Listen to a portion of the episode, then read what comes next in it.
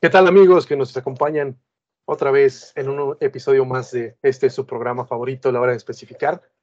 Como en cada ocasión, ya lo saben, eh, estamos muy felices de poder platicar con ustedes, de que nos escuchen y de compartir una conversación genial que tenemos eh, el agrado de, de, compartirles hoy porque realmente tenemos un par de invitadas de lujo para, para charlar con nosotros. Y pues recordarles que hoy, como en cada ocasión, mi, colega y amigo Ángel Martínez comparte micrófonos conmigo.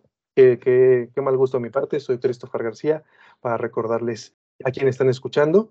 Em, quisiera saber, amigo, cómo estás hoy en, en este ya verano, primavera, invierno que, que no sabemos qué es en este país y en todo el mundo porque el cambio climático está eh, más evidente que nunca. ¿Qué tal, Christopher? ¿Cómo estás?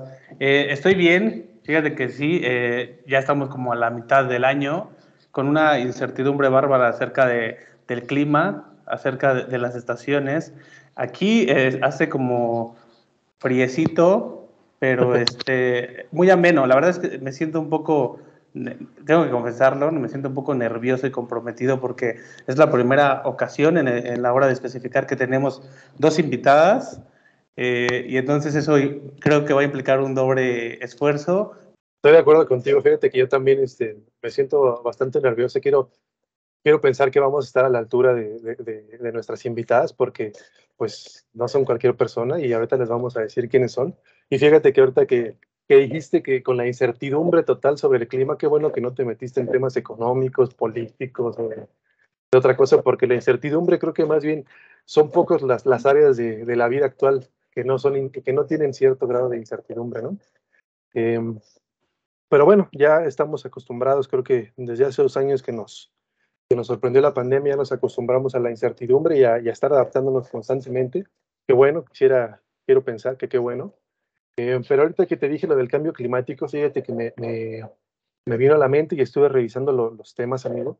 Y pues el pasado 28 de junio eh, se cumplieron ya, ¿cuántos eran? Más de 30 años, ¿no? casi 50 años, amigo, porque fue en, el, en 1974 cuando Mario Molina y Sherwood Rowland publicaron el, el artículo que demostraba el, agotamiento de la capa de ozono por, eh, por parte de los CFCs.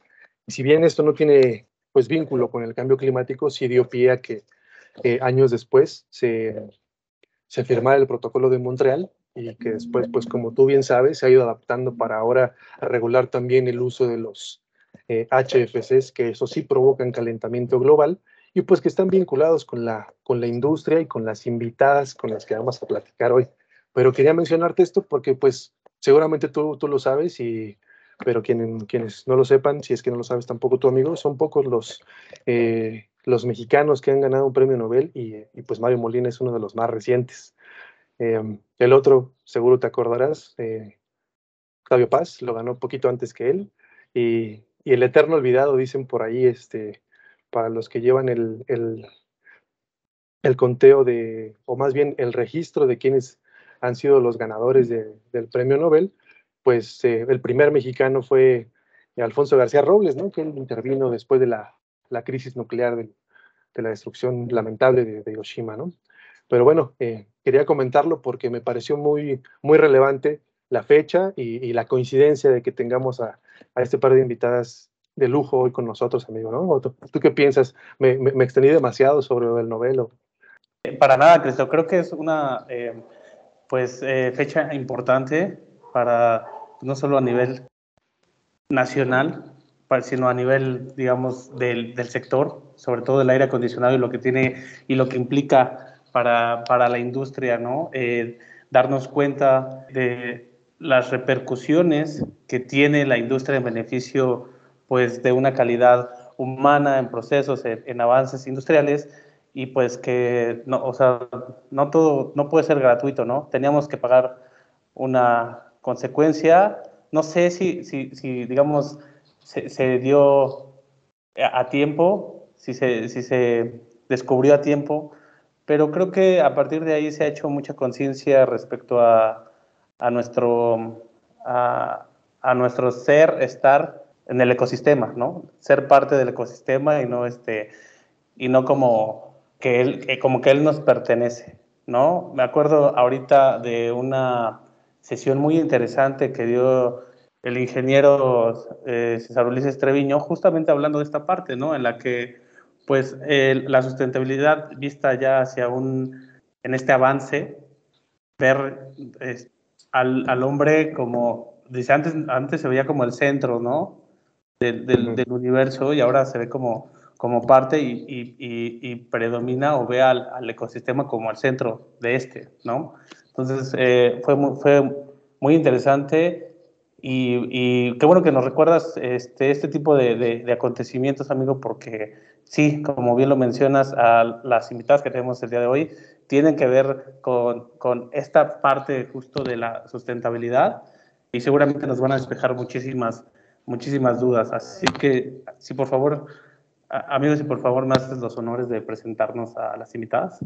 Con mucho gusto, amigo. Fíjate que lo, dices bien, tienen todo que ver con esta industria y, me parece también eh, curioso, interesante y emocionante a la vez que creo que nos pueden hablar de, de las dos partes que juegan eh, o que tienen injerencia en, en, los proyectos, sobre todo de, edificación, en cuanto al confort térmico, porque pues una de ellas es especialista en, en, lo pasivo, ¿no? en, los, los, en los elementos que permiten reducir la necesidad de un, de un control eh, del clima mecánico, ¿no? En espacios interiores. Y pues eh, la segunda invitada, pues representa a una institución, al capítulo Monterrey de, de vamos a decirlo de una vez, em, y pues que es una de las organizaciones mundiales que se ha dedicado desde hace más de 100 años a, promover los, em, pues las mejores prácticas en, en las instalaciones y en, el uso de equipos y tecnologías para, para el control de temperatura, tanto con fines de confort como, como de, eh, pues digamos, como refrigeración de, o conservación de, productos, ¿no? Como tal. Entonces, eh, pues por un lado, en el lado de los, de los pasivos, por decirlo así, eh, nos acompaña hoy Natalia Piñeiro. Hola Natalia, ¿cómo estás? muy buena tarde, muchas gracias por estar con nosotros. Hola a todos, este, muchas gracias por la invitación. Al contrario, muchas gracias a ti por, por acompañarnos y déjenme contarles un poquito de, de, quién es Natalia Piñeiro, eh, porque ella es, es, licenciada en arquitectura por la Universidad de Nuevo León y tiene una maestría en arquitectura eh, en diseño y conservación de, de, la energía por la Universidad de Arizona.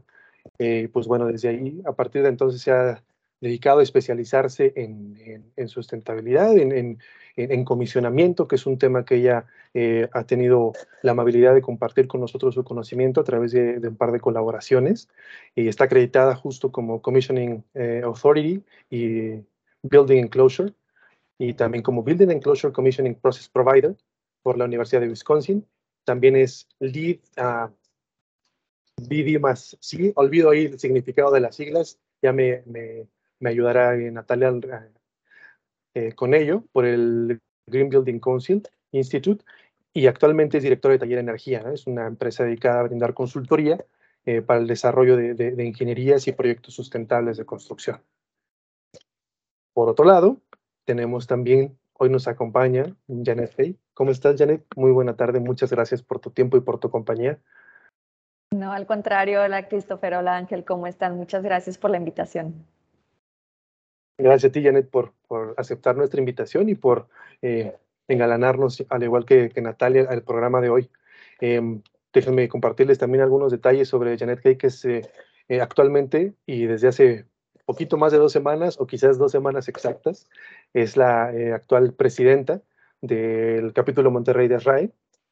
pues bueno, ella es licenciada en matemáticas por la Universidad de, de, de Texas, en Austin, y actualmente cursa un, una maestría en dirección de negocios em, por la GADE del Tecno Monterrey. También, no menos importante, es jefa, jefa administrativa en Grupo Texir. Texir son, son las siglas de Tecnología en Sistemas de Refrigeración. Eh, y la empresa es dedicada a fabricar sistemas de refrigeración y de aire acondicionado, con bastante presencia para los del sureste que nos escuchen en el sector hotelero. Sus tecnologías son buenísimas. Eh, tengo por, he tenido la posibilidad de platicar con, con su padre, el ingeniero Donald Hay, que es uno de los eh, fundadores del capítulo Monterrey, y pues bueno, también es un lujo platicar con él, pero muchas gracias a ambas por, por estar hoy con nosotros. Pues em, me gustaría, amigo, a reserva de que tú tengas una mejor idea, que nos, que nos cuenten de propia voz. Primero, quizás antes de, iniciar con las preguntas difíciles, si es que esta no es difícil, ¿cómo sienten desempeñarse en este sector, no? Que ha cobrado tanta importancia últimamente. Eh, si bien no, eh, quiero decir que ha cobrado tanta importancia porque hemos volteado más a verlo, porque en realidad ha tenido importancia desde siempre. Eh, entonces quisiera conocer su, su, experiencia, si buena o mala o, o agridulce en este, claro. en este sector tan importante, por favor. Claro. No, pues primeramente, Christopher y Ángel, muchísimas gracias por, por esa introducción. Este, nos gusta contar nosotros aquí en o nos gusta decir que, que, pues nuestro sector y nuestra industria no es muy sexy, ¿verdad? No, mucha gente no, no, no conoce muy bien a qué nos dedicamos, qué es el HVAC. Entonces, no hacen eh, esa relación que acaban de hacer de la importancia del HVAC eh, para nuestro mundo, para la sustentabilidad. Hay muchas veces que, la gente cuando piensa en la industria del HVAC a lo mejor piensan en los mini splits o en tu ventilador, algo muy sencillo, ¿verdad? Pero es algo muchísimo más grande que eso, tiene un gran impacto en la eficiencia, la eficiencia energética de, de los edificios, de, de, de, muchas partes que vemos en el mundo. Entonces, pues personalmente para mí, eh, formar parte de esta industria eh, realmente pues es algo ahora sí más grande que, más grande que todos nosotros y aprender cada vez más sobre qué podemos hacer y cómo podemos mejorar y eficientar eh, para, para, lo mejor de nuestro, de nuestro mundo, se me hace cada vez más y más y más impresionante estar dentro de esta industria y su impacto. Sí, claro, como, como dice Yané, eh, lo interesante del HVAC es que generalmente solo lo relacionamos con aire acondicionado y como decías, pues estamos hablando de temas de calidad del aire, de energía, es un edificio, pues, de acuerdo a cifras de la Agencia Internacional de la Energía, el aire acondicionado más o menos representa el 45% del consumo de energía de edificio comercial. Entonces, en temas de sustentabilidad, es muy fuerte, ¿no? Lo, las implicaciones que tiene el aire acondicionado. Este, y bueno, ya lo iremos platicando, pero por ejemplo, Ashtray, que, que surgió para temas de aire acondicionado, en realidad este, está involucrada en confort térmico, en temas de iluminación, en temas de envolvente, todo lo relacionado con todos los temas de los edificios. Entonces es muy interesante como todas las oportunidades que tiene esta industria. Correcto, lo, lo dicen bien eh, ambas y, y, y, es, o por lo menos eh, desde mi punto de vista, es, es a veces lamentable que, nos que no nos demos cuenta de, de, de, esta importancia cuando pues todos los días vamos a, a la cocina y abrimos el refrigerador y ahí está el control de temperatura, ¿no? Y, y, y, pues bueno, la historia nos muestra que el bienestar de las personas en las ciudades y la nutrición comenzó a, evolucionar y a ser una constante entre las, bueno, quienes vivían en centros urbanos a partir de que el refrigerador se convirtió en una, pues un commodity, por decirlo así, o que estuvo eh, accesible al, al público en general. Y pues ese es como el principio del control de temperatura. Ya como, como ustedes mencionaban, después ya pensamos en, el confort térmico, en que si hace calor, préndete el, el aire y, y, pues bueno, a veces no nos damos cuenta que si no está prendido el aire, pues ni somos productivos, ni estamos a gusto, ni, ni hacemos nada, ¿no? Entonces ustedes señalan muy bien y, vamos a ahondar, como ustedes dicen, en, en, este tema, porque como decía Ángel, creo que al principio de esta charla nos hemos ido dando cuenta de toda, todas las implicaciones que tiene el uso de estos sistemas en, en los edificios, ¿no? que, que, a raíz de, de que se convirtieron en, elementos herméticos para mantener ciertas condiciones de, de, confort, pues también empezaron a requerir tanta energía como, como tú señalabas, este, eh, Natalia, hace, hace unos momentos. ¿no? Entonces, pues en esta parte hemos descubierto los elementos pasivos que mencionaba hace un rato y me gustaría, Natalia, que nos contaras un poquito sobre la importancia de, de, esto y de, y de lo que es el comisionamiento de estos elementos pasivos en el caso del envolvente, ¿no? Bueno, tiene mucha importancia porque el, tema de, sobre todo en los edificios, si nosotros implementamos estrategias de ahorro de energía, los diferentes estudios que se han hecho indican que es la manera más fácil que tenemos hoy en día para reducir nuestras emisiones de CO2 entonces, cuando hablamos de elementos pasivos y nosotros buscamos eficientar este, eh, el diseño del envolvente, poner elementos de sombreado, los materiales que utilizamos. Esa es la mayor oportunidad que tenemos hoy en día con la tecnología que existe para reducir nuestras emisiones de CO2 y con esto contribuir eh, pues a un mejor medio ambiente. En tema de comisionamiento, a mí se me hace muy interesante porque en realidad el comisionamiento va a surgir a mediados de los 70, cuando está la crisis energética del petróleo. Entonces, eh, las industrias empiezan a voltear a ver al aire acondicionado, porque como decía, es uno de los mayores consumidores de energía en un edificio, y empiezan a ver qué procesos se pueden implementar para reducir el consumo de energía. Y ahí es justo cuando nace el comisionamiento, como un medio de para verificar y documentar que el sistema de aire acondicionado en un inicio y ya después se extendió a los demás sistemas de los edificios, este, pudiera ser eficiente, ¿no?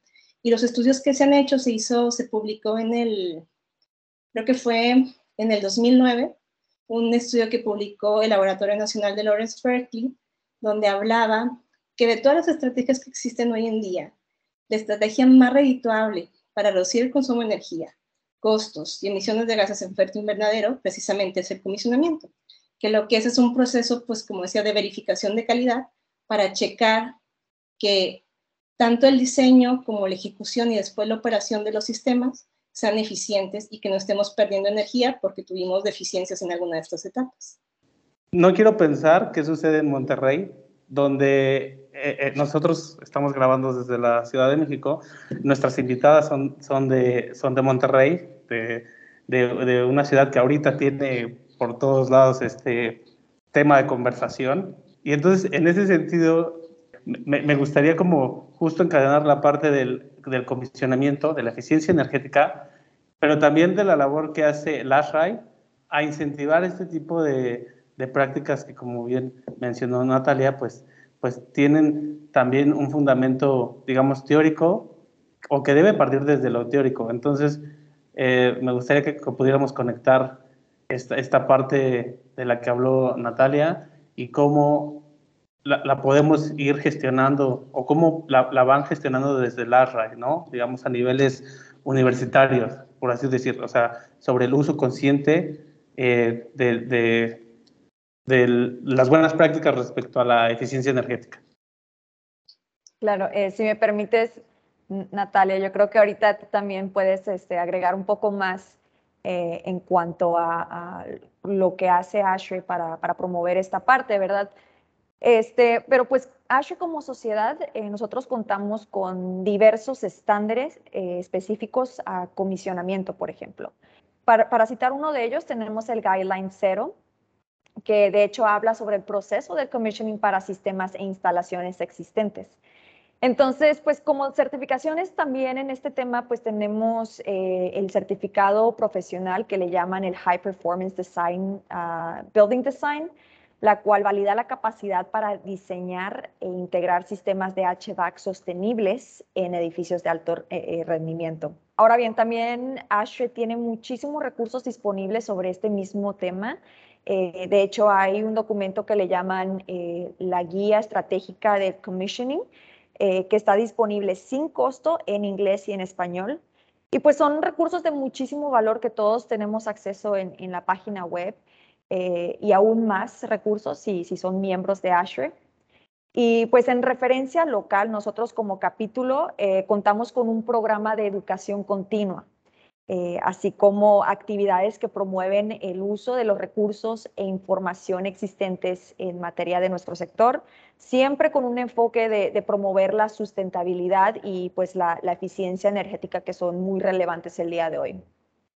Sí, en realidad el primer estándar que hubo relacionado con temas de comisionamiento lo, generó ASHRAE en 1989, que fue un estándar enfocado al comisionamiento de equipos de aire acondicionado y desde ahí ha seguido sacando diferentes, bueno, esa era, esa era una guía, no era un estándar, lo que le llaman el guideline, y ya después con los años, eh, esto, estas guías que en principio sugieren cómo se debe llevar a hacer un proceso, lo que ha pasado es que se han transformado en estándares, que ya nos mandan cómo se deben hacer esos procesos.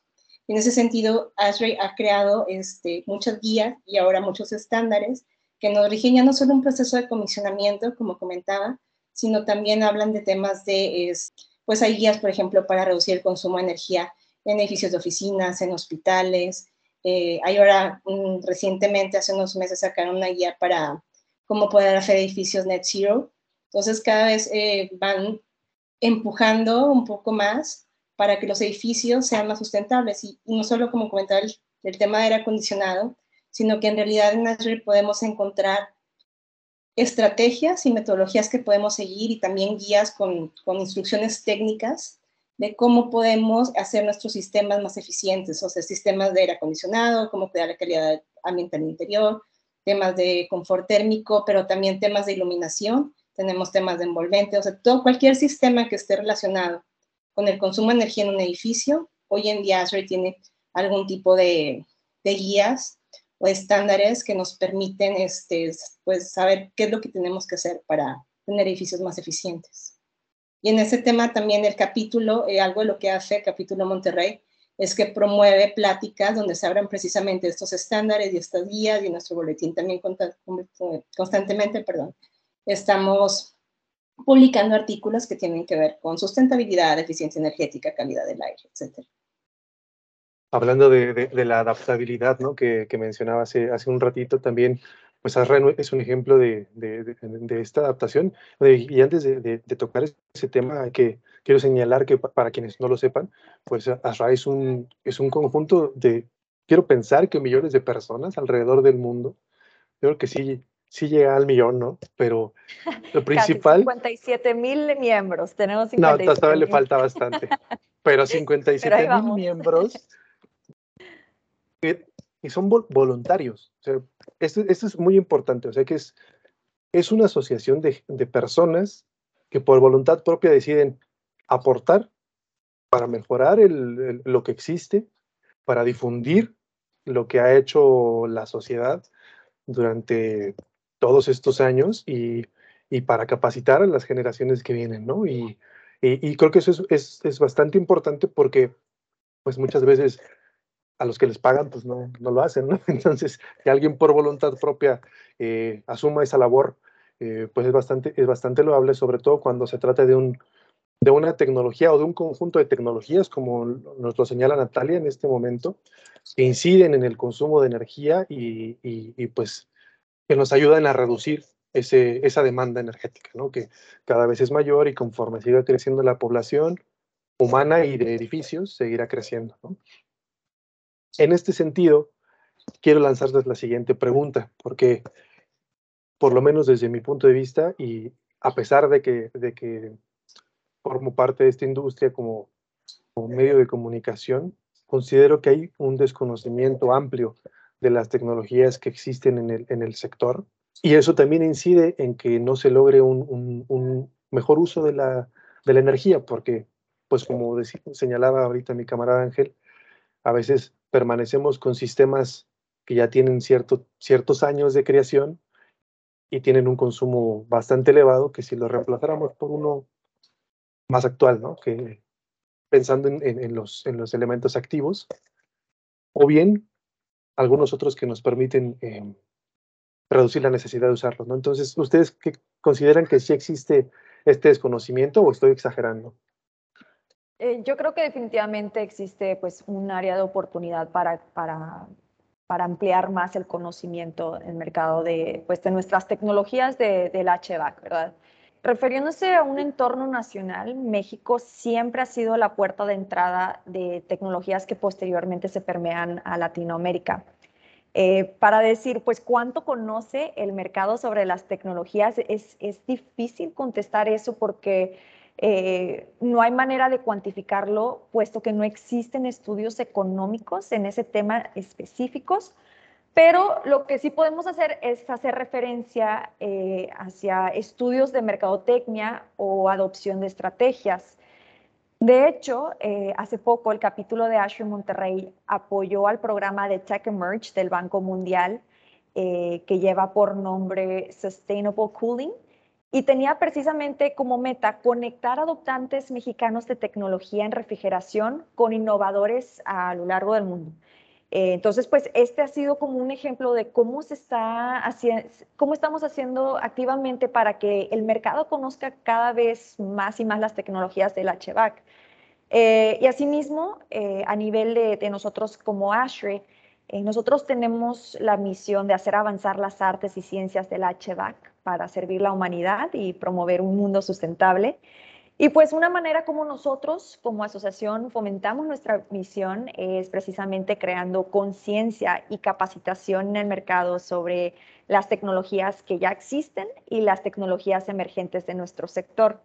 Entonces, pues sí, definitivamente se ha hecho la labor para que el mercado conozca cada vez más las diferentes tecnologías, las buenas prácticas y las aplicaciones del HVAC pero pues sí, definitivamente existe un, área de oportunidad y, crecimiento para que el mercado siga conociendo ahora sí el, el impacto y el beneficio directo de dichas tecnologías. Hace poco me tocó estar en una plática donde hablaban en particular de, están hablando de eh, tendencias en cuanto a operación y mantenimiento de edificios. Y algo de lo que comentaban ahí es que sí había mucho desconocimiento relacionado con lo que comentas, este, de, los técnicos en cuanto a cuáles son las tecnologías y los métodos que se deben utilizar.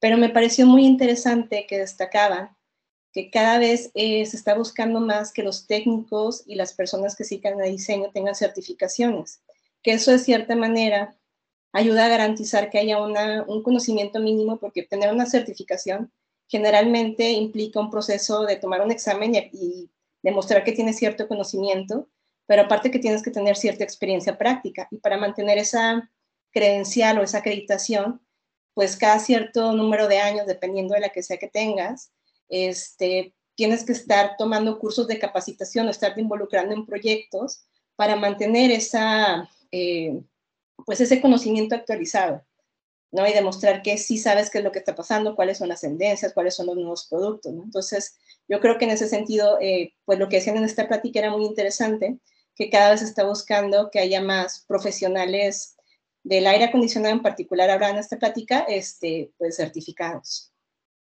Ahora, eh, tengo entendido que la ciudad de Monterrey tiene un plan de desarrollo urbano que ya lleva cierto tiempo, eh, justo en, la, en, el tema de las edificaciones, ¿no? Este tema de fomentar la edificación sustentable.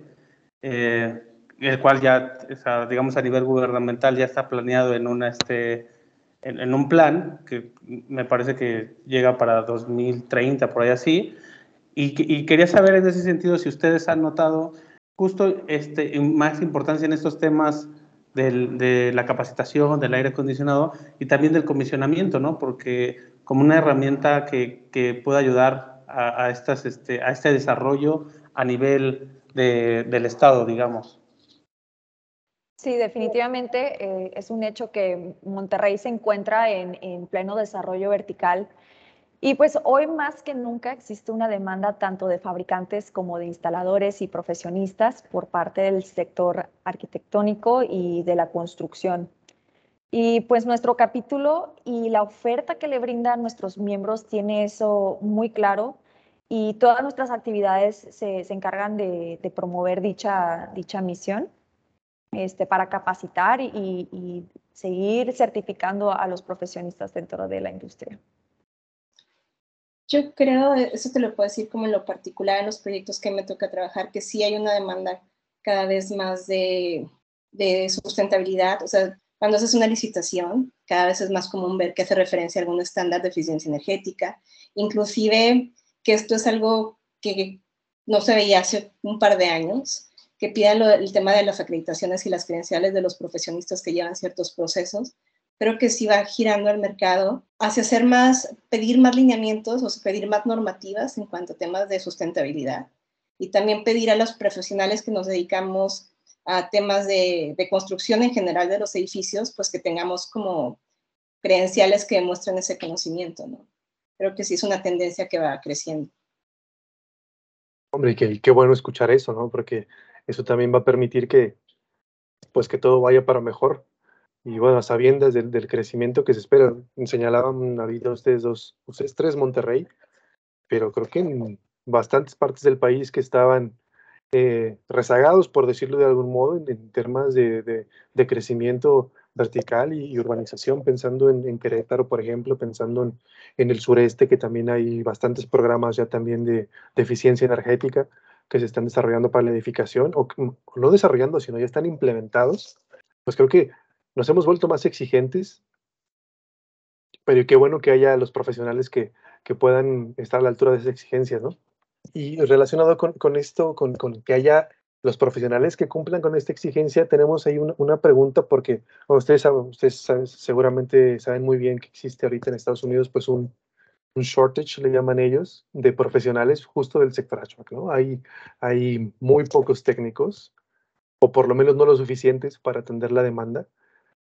México no, no, no llega todavía a ese, eh, a ese punto, pero antes de que empiece a llegar a ese momento, el capítulo ya está tomando acciones, ¿no? Por lo menos con, con los estudiantes, y, y creo que ese es, es un punto importante y que, y que valdría la pena que nos contaran sobre eso, porque es ese vínculo que tienen ustedes como profesionales ya inmersos en el sector, con quienes van a llegar, pues es, es, es un puente que a veces cuesta trabajo la, el, la curva de aprendizaje, ¿no? No es lo mismo lo que te enseñan en la escuela que lo que ya con lo que te enfrentas en el mercado. Pues creo que ahí hay un, una labor que, que, vale la pena destacar y que me gustaría que nos contaran cómo, cómo está en ese sentido, ¿no? el, el capítulo trabajando con los estudiantes. Sí, claro que sí, Christopher. Este, ASHRAE ofrece muchísimos beneficios para nuestros, nuestros miembros estudiantes, incluyendo lo que son las capacitaciones estudiantiles para introducir a estos estudiantes a nuestra industria. Eh, hay becas muy atractivas para estos estudiantes y también tenemos y ofrecemos eh, como concursos de diseños, el cual ellos tienen la oportunidad de trabajar en estos proyectos reales. Entonces, pues son, son muchos los, los, beneficios y actividades que tenemos para los estudiantes y nosotros de, dedicamos una gran parte de nuestras actividades en el desarrollo de estos estudiantes porque ellos son los próximos líderes de la industria del HVAC. Eh, entonces, pues queremos asegurarnos que se están desarrollando y capacitando desde ahorita. También, eh, con respecto a la demanda de, de profesionistas eh, que, que mencionabas, específicamente en el sector del HVAC, es un hecho que conforme aumenta la temperatura del planeta, pues también ha aumentado la demanda de sistemas y de equipos de aire acondicionado, de, acondicionamiento de espacios, eh, motivo por el que naturalmente pues también se ha visto un crecimiento en las necesidades de los profesionales capacitados en este tema. Y lo cual también hace pues nuestra oferta de la capacitación muy atractiva, especialmente de, una, de una edad muy temprana, y pues ahora estamos viendo que es hasta indispensable para nuestro mundo hoy en día por, por la situación actual. Sin duda, creo que eh, a título personal y por las experiencias que he tenido eh, cubriendo este, en alguna ocasión las, las jornadas Ashback de, de Ashray, que, que tienen en, este, paralelamente eventos importantes como son la AHR, las que suceden en, México, además de que, son jornadas extenuantes, son, este, eh, digamos, programas bien, bien pensados, ¿no? O sea, lo, vimos eh, justo en, el que tuvieron que, digamos, no improvisar, pero adaptar justo en el año del COVID, porque fue también el año en el que este, tocaba AHR Monterrey, ¿no? Y ahí tuvieron que adecuar los, los programas justo a esta nueva realidad y, bueno, veo también que van a estar en esta edición especial que van a tener en Guadalajara en los próximos meses y me gustaría que, por favor, nos pudieras adelantar un poquito de lo que vamos a poder eh, tener en ese, en, esas, este, en ese evento especial, ¿no? Claro que sí, no, muchas gracias Ángel. De hecho, este, a mí me tocó ser parte de, del grupo eh, cuando tuvimos que adaptarnos a, la nueva realidad muy rápido porque ya teníamos planeada eh, las capacitaciones, que son más de 40 capacitaciones para la HR en el 2020. Y en, en menos de dos meses tuvimos que adoptarlo a hacer una jornada de capacitación técnica totalmente virtual. Entonces, pues con estas tecnologías tan nuevas que eran que el Zoom y que eh, los webinars y todo eso, pues sí tuvimos que ahí eh, aprender todo muy rápido, pero lo logramos. Y de hecho, este, pues hemos podido ahora sí presencialmente tener esas, esas capacitaciones de la HR Expo. Eh, este año, pues hemos trabajado arduamente y otra vez. De hecho, eh, pues vamos a estar teniendo la, vamos a estar colaborando nuevamente con la HR Expo. eh, y este año se llevará a cabo en Guadalajara. Y en dicha expo, por primera vez, los tres capítulos de todo Asher México, entonces va a ser Asher Monterrey, Asher Ciudad de México y Asher Guadalajara, eh, vamos a unirnos para organizar, coordinar y ejecutar eh, el, programa técnico. Entonces, eh, este programa técnico es el programa de capacitación más grande de la industria de Latinoamérica. Eh, claro, pues con la finalidad de, hacer conocer y capacitar a los profesionales de la industria y pues de las buenas prácticas de nuestro sector. Van a ser más de 42 conferencias, una certificación NAFA y un, taller de filtración. Eh, una vez más, vienen personas de todas partes del mundo. De hecho, el año pasado tuvimos personas de 16 diferentes países, eh, virtualmente y presencialmente tuvimos en total más de 4.000 personas que fueron parte de estas capacitaciones. Entonces, pues definitivamente eh, es una, gran, una gran labor de, parte de nuestros capítulos y como bien mencionaron, somos totalmente voluntarios, entonces pues lo hacemos por el amor del arte y las ciencias del HVAC. Este, pero sí hemos, hemos organizado estas conferencias para, para, todos ustedes, todos los que se quieran capacitar, los que quieran aprender un poco más. Eh, no tienen que estar totalmente dentro de, de, las actividades del HVAC, pero a lo mejor si quieren conocer un poco más de, de cómo impacta, porque como ya hemos visto en este podcast, el HVAC es multidisciplinario, está por todas partes donde nosotros veamos eh, y, donde trabajemos, entonces es muy importante estar actualizados en, todos estos temas y tecnologías. Pues los invitamos a, que formen parte ahí de, las conferencias. Eh, de hecho, esta semana ya abrimos las inscripciones. Eh, va a ser el 20, 21 y 22 de septiembre del 2022 en Guadalajara.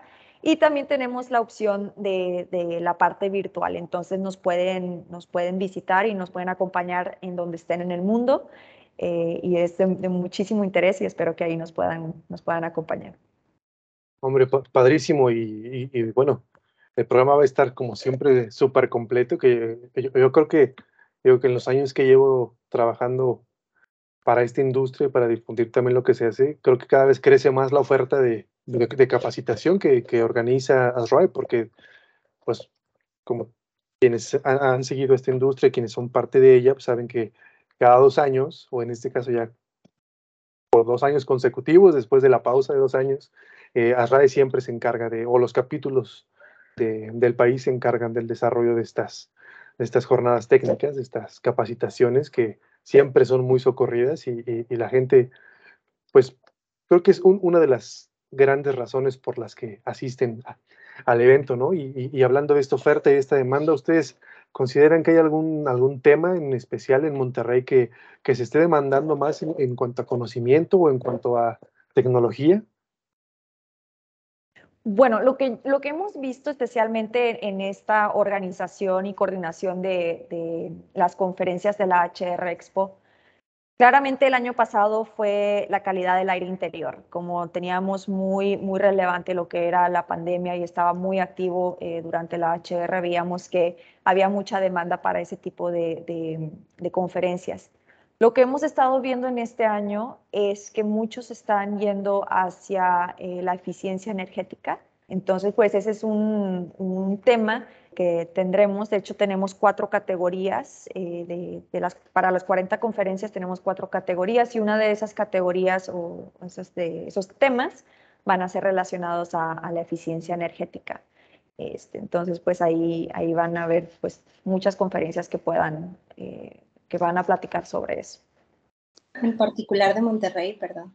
Eh, también temas de eficiencia en agua, como sabrán, estamos atravesando por una crisis muy fuerte de, de, agua, no, no, tenemos agua en la ciudad.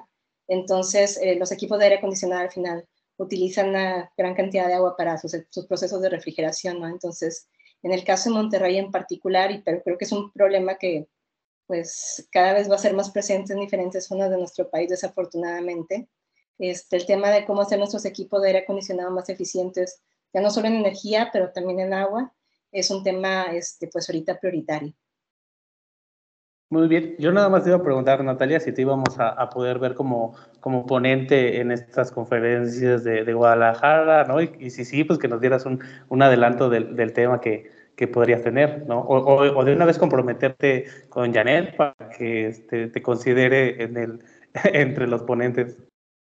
No, fíjate que en esta ocasión no, no voy a poder asistir a la, a la expo. Por motivos personales, este, me, es imposible estos meses ir para allá. Pero, es, pues, una lástima. Sí, sí, la verdad que sí, porque la oportunidad de relacionarte con gente del medio, de aprender y tener estos contactos como de persona a persona con un experto, pues sí es muy, muy valiosa, ¿no? Y siempre se busca aprovecharla. Desafortunadamente este año no voy a poder estar, pero este, el equipo de H Monterrey va a estar por allá, apoyando a la HR. Ahí vamos a estar y también pues tenemos eh, instructores que vienen de todas partes de Latinoamérica, que son los líderes de la industria, ahora sí, que están, que están como instructores de las conferencias. Entonces, pues va a estar, va a estar muy, muy bien, muy completo. Excelente, de eso estamos seguros de que no hay duda de que va a estar completísimo. Y, y, sobre todo después de, la pandemia, todos seguimos ávidos de, conocimiento, ¿no? Fíjate que tengo, tengo en mente un, un punto que han tocado ambas, y sobre todo Natalia, tú has insistido al respecto, en, en cómo la, los estándares de Israel que empezaron enfocándose en confort térmico, pues han ido incrementándose para, pues ahora tocar calidad del aire interior, iluminación, incluso creo que temas de ergonomía, si, si, no mal recuerdo, o por lo menos eso sí lo toca la sustentabilidad. Eh, pero eso ha hecho también que las especialidades que forman parte de un proyecto pues tengan que colaborar entre sí, ¿no? Y, ponerse de acuerdo, algo que a veces nos cuesta trabajo si no estamos acostumbrados a trabajar en equipo, pero que es parte del comisionamiento, ¿no? El, coordinar a las especialidades.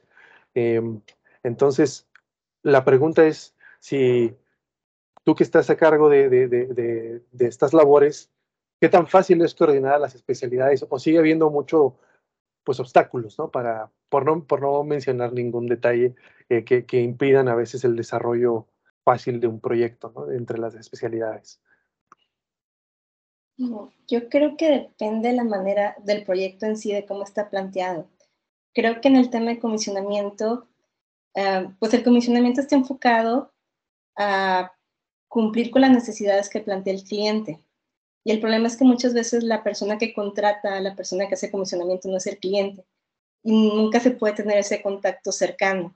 Hay proyectos que sí se logra y se trabaja mucho mejor porque está reportando directamente al cliente si hay deficiencias y él puede tomar las medidas necesarias, pero hay veces que la persona que te contrata viene siendo, puede ser parte del equipo de, de diseño a veces, o muchas veces es gerencia de proyectos. Entonces ahí a lo mejor es un poco más complicado porque tú a lo mejor estás detectando alguna deficiencia, alguna descoordinación entre, entre especialidades, pero eh, pues al final gerencia de proyectos también lo que quiere es ya cerrar el proyecto para poder pasar a lo que sigue, ¿no? Entonces creo que depende mucho de cómo está planteado el proyecto y qué tanto se puede tener esta comunicación con el cliente, pero bueno, yo creo que al final también es cuestión de cómo se plantea en un inicio y cómo se trata de llevar esa relación, ¿no? Pero bueno, no sé, hay, de todo, ¿no? Puede funcionar y puede no funcionar, depende del proyecto en sí. Como todo, ¿no? Los, todo puede funcionar y siempre hay, siempre hay eh, peros, ¿no? En, las reglas o excepciones más bien, en caso de las reglas. Sí, hablaban, eh, cuando vas a los entrenamientos de comisionamiento, de hecho, una de las cosas que enfatizan ya mucho ya no es tanto el tema técnico, sino el tema de cómo hacer el manejo de personales y estas como soft skills, para precisamente poder llevar como los grupos de trabajo eh, pues más en armonía y poderlos coordinar, porque sí es un punto muy importante este, pues de esta labor de verificación de, de calidad. ¿no? E insistiendo sobre esto, ¿crees que sea un tema de, de actitud que a veces no, nos gana ese, ese punto? porque podemos ser muy buenos en lo que hacemos, pero si no tienes buena actitud. No, no sabría decirte. Yo creo que los problemas sobre todo se dan al final de la obra cuando hay mucha presión en la entrega de tiempos, o sea que ya está esa presión de que tienes que cerrar el proyecto, que se empiezan a ver los costos reflejados y que pues sí, como está como esta bolita que pues a chiquita en el inicio del proyecto y que se fue haciendo más grande y que al final tienes este problema de que ya todo el mundo se quiere ir, ya los, eh, hay proyectos pues generalmente pasa que se extienden, que ya los costos están muy, pues muy apretados, todo el mundo está tratando de reducir gastos, de salir del proyecto, de poder cerrar. Entonces creo que es cuando se empiezan a, a complicarnos las cosas. Pero bueno, también este, es parte de tener una buena coordinación y un buen planeamiento del proyecto para poder tratar de que se minimicen este tipo de problemas. Yo quiero preguntarles, ¿cómo es que decides bueno, primero me, gustaría saber si te consideras pionera en esto del comisionamiento en la ciudad de Monterrey. Yo creo que, o sea, la verdad es que desconozco, no tengo el contexto histórico de, como tal del área, pero tampoco es que conozca como muchos este, agentes de comisionamiento en, la ciudad. Entonces, creo que va a ser muy interesante saber cómo llegaste a esta parte de, del comisionamiento que te inspiró y, este, y si te consideras pionera y si, y, si es así, ¿qué, ¿qué, consejo podrías darle a, estas personas que podrían seguir tus pasos? ¿no? Y en el caso de Janet, de una vez para también dejarlo en la mesa, eh, ¿cómo pasa alguien de, de, de estar en, matemáticas, en ciencias exactas, a, a, esta parte del voluntariado, de estar en, en, aire acondicionado? Y, eh, me parece que ha de ser muy interesante saber ambas, ambas posturas. Entonces, por favor. No sabría decirte si pionera, eh, no, no, no sabría decirlo. Este, yo realmente llegué al comisionamiento, pues, porque así me fue conduciendo la carrera. Yo empecé haciendo modelado energético, este, empecé haciendo, pues, eficiencia energética en las edificaciones, pero como soluciones eh, para edificios que se iban a construir. El problema es que después muchas veces estas eh, soluciones que se proponían al momento de construirlas, pues nos dábamos cuenta que no tenían los resultados que nosotros esperábamos, ¿no? Y ahí fue donde entró el comisionamiento, de cómo pueda implementar un proceso para que ya las estrategias que yo decidí en un inicio de mi proyecto, que me iban a resultar en mayor eficiencia, realmente se llevaran a cabo y se pudieran implementar y yo pudiera verificar que realmente esos ahorros que yo le propuse al cliente, esas inversiones, esos retornos de inversión, pues se pudieran ver realmente manifestados. En temas de, pionera, pues te digo, no, no sabría decirte, o sea, sí somos pocas las personas que nos dedicamos al comisionamiento. Creo que la mayoría de los que empezamos en comisionamiento empezamos por algún tipo de, de certificación, que es realmente los edificios que se comisionan hoy en día, la mayoría son aquellos que buscan algún tipo de certificación como LEED. Sin embargo, que esto es algo también que me ha tocado ver nuevo del mercado en los últimos años, ya se están buscando hacer procesos de comisionamiento nada más por llevar un control de calidad de los sistemas, porque se ha visto que realmente sí eh, nos ayuda este proceso para evitar retrabajos y para lograr costos ahorros energéticos. Y ya no solo estándares, por ejemplo, de ASHRAE, sino cada vez hay más estándares internacionales y esto también tiene que ver mucho con que vengan proyectos de inversión extranjera que traen sus propios estándares de Reino Unido y se tienes que cumplir con estándares de comisionamiento, dependiendo del país donde sea la inversión, es el tipo de estándar que te, que te piden, pero creo que sí es algo que, que va a crecer y para involucrarte, pues yo lo que recomendaría es, creo que Ashley tiene muy buenos estándares, es una muy buena manera de empezar a aprender más y eh, también checar los cursos que tiene, las ofertas de capacitación. Ashley tiene una certificación en comisionamiento, de hecho, para aquellas personas que ya llevan un tiempo involucradas en el proceso, que tienen la experiencia, este, que pueden comprobar su conocimiento teórico, pues pueden tomar una, un examen y acreditar la certificación. Sí, por mi parte, este, a mí me gusta, me gusta contar que pues yo nací en esta industria, yo nací en Ashray. De hecho, pues la, la, empresa donde trabajo es la empresa familiar de, de, mi familia. Mi papá la inició hace más de 30 años. Entonces, pues yo recuerdo mucho de chiquita salir a, la planta y ver cómo fabricaban los equipos y pues crecer en ese, en, ese ambiente, ¿verdad? En toda la industria y, viendo Ashray este, siempre en la vida de mi papá. Mi papá, de hecho, también fue pues fundador del capítulo de, de Monterrey, uno de los fundadores. Entonces, pues toda mi vida ha estado presente eh, las matemáticas, pues fue por pasión. Yo tengo una, una pasión para las matemáticas eh, y de hecho esa misma pasión que le tengo a las matemáticas la he desarrollado para la industria del HVAC. Y de hecho, como yo veo las matemáticas, veo al HVAC muy similar, porque las matemáticas donde voltees las vas a encontrar. Y el, el HVAC, me encanta decir lo mismo, donde voltees vas a encontrar el HVAC. Entonces he podido hacer como esa relación de las matemáticas con el HVAC, que para mí es muy, muy emocionante y muy apasionante y es lo que me ha mantenido queriendo crecer dentro de la industria y ya, desarrollar mi propio amor y cariño eh, para, para, nuestra compañía, que es, eh, que es pues fabricante de, de chillers, para el capítulo de Monterrey y pues para la industria del HVAC también. Me parece muy interesante la historia de ambas, sobre todo considerando, citando, citando a Janet, ahí lo, que dijo al principio de la charla, que su historia de vida, que lleguen a esta industria y se mantengan aquí, no solo que se mantengan, sino que comiencen a ceder su, su tiempo voluntariamente para, para seguir eh, desarrollando la industria nacional, considerando que, como tú decías, Janet, la industria no es muy sexy, ¿no? Entonces, hay algo ahí en esa industria que a pesar de que no es muy sexy, la sedujo. Y Claro. Eh, creo, que, creo que sería difícil, creo que identificar ese, esa característica que fue lo que la sedujo, pero se nota la pasión cuando ustedes platican de los temas.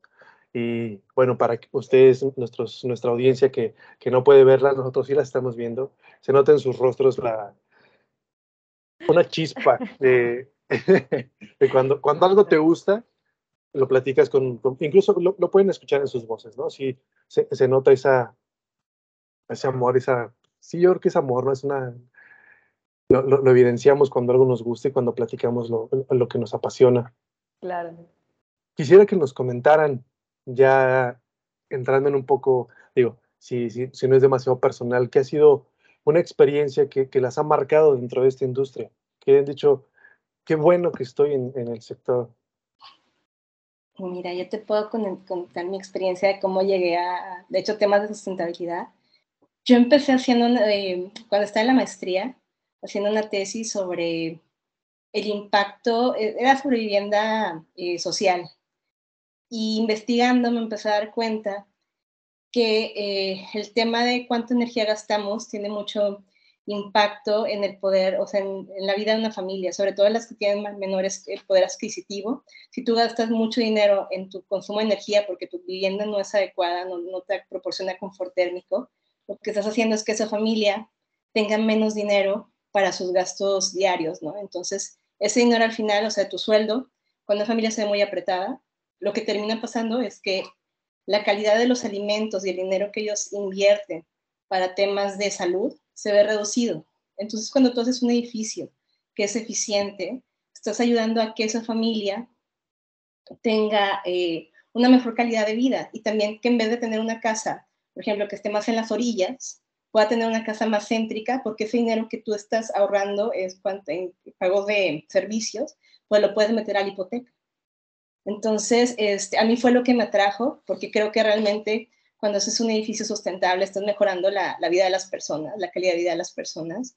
Y creo que en ese sentido, relacionado con el aire acondicionado, pues como comentaba, el mayor consumo de energía que tenemos en un edificio hoy en día tiene que ver con el confort térmico del edificio principalmente en lugares como el que nosotros vivimos, que hace muchísimo calor en la zona norte del país, pues tener edificios que sean eficientes, que sean sustentables, que ahorren energía, te van a permitir tener una mejor calidad de vida de las personas. Y también ahora que se ha puesto mucho de moda el tema de calidad del aire interior, pues también está muy relacionado, porque al final ya es un hecho que el, creo que ya es el 99% de las personas vivimos en ciudades que tienen mala calidad del aire. Entonces, es muy difícil poder controlar la calidad del aire, los contaminantes del aire que están suspendidos en el exterior. Pero si nosotros tratamos de tener estrategias para minimizar esos contaminantes en el interior de nuestras viviendas, vamos a estar atacando los problemas de salud que podríamos nosotros desarrollar a partir de esos contaminantes. Entonces, en ese sentido, yo creo que el aire acondicionado pues, juega un papel esencial ¿no? para nuestra calidad de vida de las personas este, y para nuestra salud. Sí, de mi parte, eh, pues hubieron dos cosas principales, ¿verdad?, que me han impactado eh, dentro de, de, la industria. Uno más profesional y otro pues más, más personal, ¿verdad? Nosotros aquí en Texir pues hemos tenido pues varios, varios proyectos en los que me ha tocado participar también, que, que puedes ver ese, ese impacto a la humanidad como el, como el que mencionaba Natalia.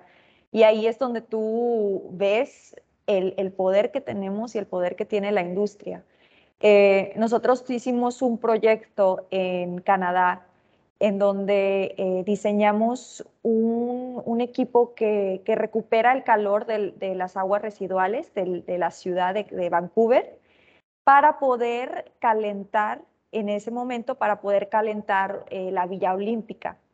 Entonces, en ese momento era para la Villa Olímpica, ahorita es para pues una, una sección de Vancouver eh, pero pues con la finalidad de, la sustentabilidad y, de, la, eficiencia energética también, eh, ahí por, por el tema de, la calefacción.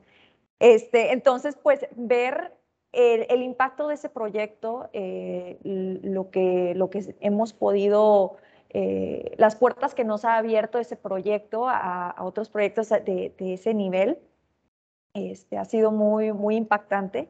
Y pues así hemos tenido otros proyectos que puedes ver el, impacto a las personas, a las ciudades, qué, qué, es lo que está haciendo nuestro diseño y nuestro producto eh, de, de HVAC.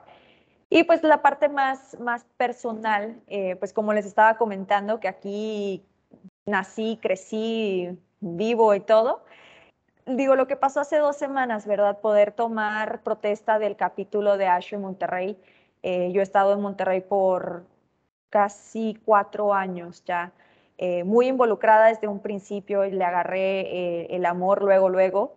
Este, y pues ese involucramiento me ha llevado a que, a que ahora yo pude tomar protesta como presidente de este capítulo. Eh, y pues lo que me impactó mucho fue que ahora, 19 años después de que mi papá fue presidente del capítulo, a mí me pudo instalar como presidente. Entonces, para mí definitivamente fue un momento muy emotivo eh, para, para, mí dentro de, la industria y dentro del capítulo. Y pues sí, es mi pasado, es mi presente, es mi futuro y, la industria y el capítulo puede contar con mi compromiso de, de, hacerlo avanzar, de, continuar y, pues meterle todo mi, mi, amor y mi ser para, para poder llevar a cabo la misión que tenemos.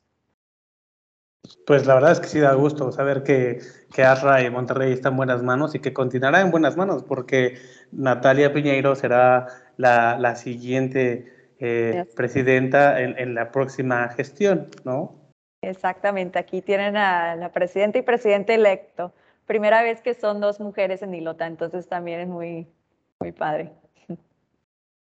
Es, es muy elocuente también de, de, de, los cambios de, los tiempos, ¿no? Que, ahí me gusta ver la, participación de, las mujeres cada vez es mayor en todas las industrias, sobre todo las que antes solían ser dominadas en su mayoría por, por, por hombres, ahí hay cada vez más presencia y es muy enriquecedor ver todo lo que aportan porque es, una visión completamente diferente.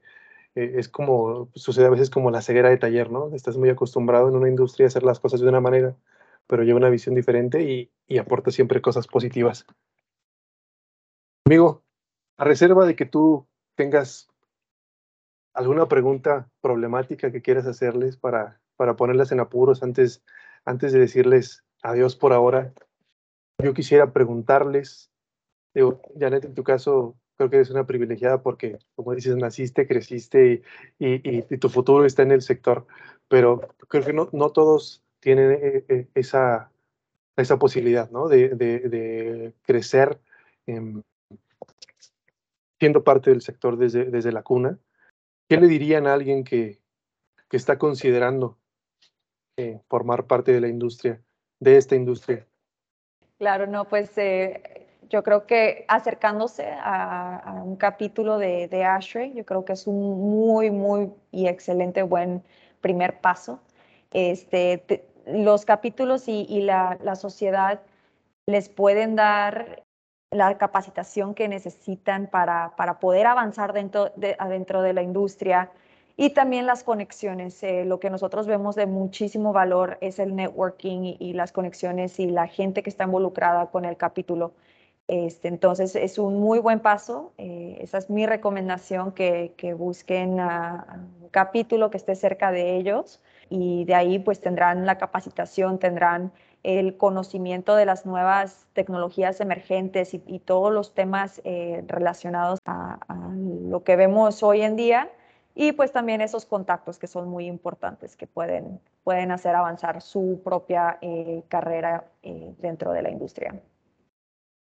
Hace poco leía un artículo precisamente a especificar que hablaban de, la industria de, del HVAC y decía que en la pandemia había sido una de las pocas industrias que no se había visto afectada. De hecho, fue de las pocas industrias que, que ahora que empezó la pandemia del COVID creció. La mayoría pues tuvo algún tipo de afectación.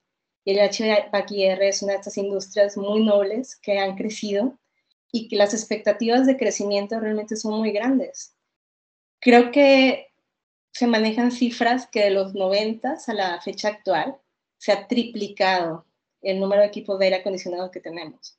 Y las expectativas es que al 2050 crezca muchísimo más eh, la cantidad de equipos de aire acondicionado, precisamente por lo que comentaban del calentamiento global. Entre más sea este, las temperaturas de las ciudades, más vamos a tener que tener equipos para brindar confort térmico a las personas y también para cuidar la calidad del aire interior de, de los edificios, ¿no? Como decía, pues ya desafortunadamente es muy triste, pero pues la mayoría de las ciudades, la mayoría de nosotros nos toca vivir en lugares que no, que no tienen un aire con las condiciones adecuadas para, para cuidar nuestra salud.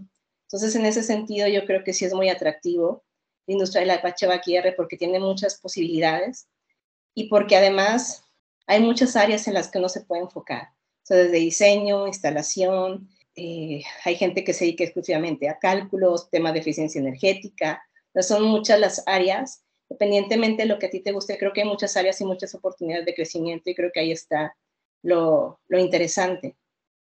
Y pues lo que comentaba Yanet, que este, acercarse a un capítulo de ASRE, sobre todo para estudiantes, yo creo que tiene muchos beneficios porque hay muchas oportunidades, hay muchísimas becas eh, y muchos temas de capacitación y de contacto, tanto con personas de las que puedes aprender, como con gentes líderes en la industria para que tú después te puedas colocar en algún trabajo que a ti te interese, ¿no? Y esas oportunidades realmente son difíciles de, encontrar este, fuera de este tipo de organizaciones. Entonces creo que en ese sentido vale mucho la pena acercarte a una asociación como ASHRAE, si estás interesado en, pues, en algún día dedicarte a esto. Yo por parte, Christopher, quiero eh, agradecer a ambas su tiempo. Ah, sobre todo quiero hacer énfasis al auditorio de que ah, en el caso de Natalia Piñeiro pueden encontrar una columna que esté en nuestro sitio web que habla precisamente de, una parte del comisionamiento, del comisionamiento del envolvente. Y aquí somos muy dados a, a decir eh, de nuestros contenidos que no tienen desperdicio. Pero la verdad es que es así, no tienen desperdicio. Hemos, eh, hemos sido eh, muy este, prudentes en, darles información de calidad y, la verdad me, me gustaría invitarlos a, que consulten esta columna que muy amablemente nos proporcionó esta Natalia, porque es, es en verdad muy interesante saber todo lo, lo, que involucra esta parte. Y de parte de, de, la capítulo Monterrey, invitarlos a que en verdad puedan acercarse al próximo evento que van a tener en Guadalajara. Son jornadas extenuantes, son cuatro días o tres días de capacitación y de un ritmo súper acelerado, pero yo he tenido la oportunidad de, asistir en alguna ocasión a, algunas de sus charlas eh, en el marco de este evento AHR y, la verdad es que por más extenuante que sea, no deja de, de ser muy enriquecedor. Creo que eh, es un beneficio por todos lados, como, como comentaban en el, en el caso también de conocer personas del gremio, de, socializar y, y, sobre todo de traerse un montón de conocimiento acorde con las nuevas necesidades este, de la realidad del COVID, del post-COVID y de, de todo lo, lo, que pueda en temas de eficiencia energética. Eh, y bueno, nada más de, de, mi parte eran esas dos observaciones, amigo. Y, y muy pertinentes, creo, amigo, porque hacen los tiempos para irse a capacitar y, disfrutar de, estas jornadas.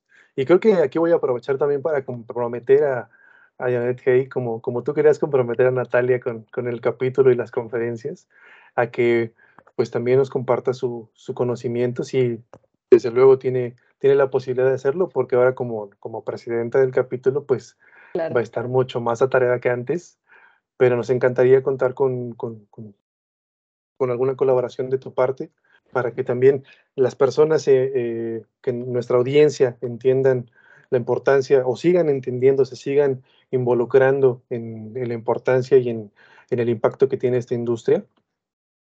Y pues obviamente también invitarlos a que visiten el sitio web de, del capítulo Monterrey.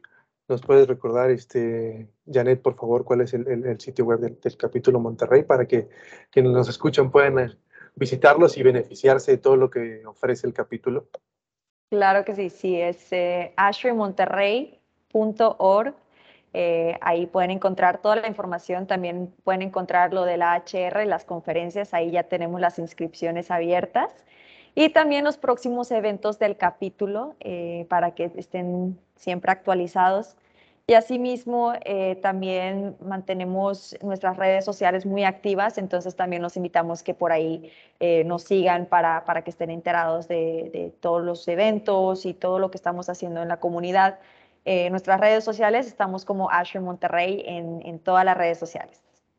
Excelente, y, y, pues también invitarlos porque además de ser miembros de, del capítulo Monterrey, ambas pues cada una eh, pertenece a una, empresa en particular, eh, Janet Hay, como ya lo mencionamos en distintas ocasiones, a Grupo Texir. Si quieren conocer más sobre la tecnología que ofrece Grupo Texir y sobre los proyectos que, han desarrollado durante estos más de 30 años, pueden visitar eh, texir.com, así de sencillo.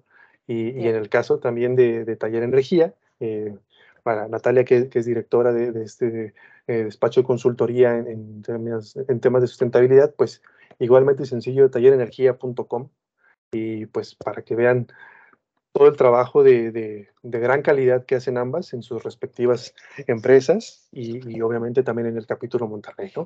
Em, también quisiera eh, reiterarles la invitación que hacemos em, en cada uno de nuestros capítulos a que visiten el sitio web de Especificar, especificarmag.com.mx, donde pues van a poder encontrar información sobre este sector del eh, HVAC, refrigeración, también como ustedes bien saben, temas de agua, sustentabilidad, eh, plomería, protección contra incendio, eh, construcción, lo que les haga falta en tecnologías, productos, eh, novedades y pues los que lo, que los pueda mantener al día en sus respectivas labores como profesionales. y pues no me resta más que agradecerles a los tres su tiempo, sus palabras, su, su disposición y pues ojalá que no sea la última vez que podamos platicar con ustedes en este espacio. Así es, muchas gracias Christopher y Ángel por, por el honor de participar aquí con ustedes. Este, saben que, que cuentan con, con, el capítulo de Monterrey y conmigo también para seguir aquí colaborando y, y, todos con la misma misión de, de pues crear conciencia de, de, estas nuevas tecnologías y, y de las industrias que, que, son de suma importancia para, para nuestro mundo. Pero muchas gracias por la invitación. Siempre un gustazo. Sí, muchas gracias por el espacio, Christopher Ángel, la revista Especificar. Este, y pues muchas gracias a todos que nos hayan escuchado el día de hoy.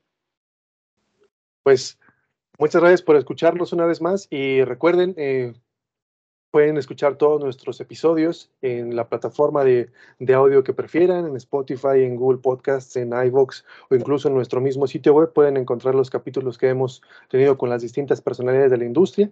Las recomendaciones que mi camarada Ángel y yo hacemos de vez en cuando sobre contenidos o tecnologías eh, relevantes para las industrias con las que tenemos relación. Y pues nada, pasen un buen momento. Muchas gracias por escucharnos.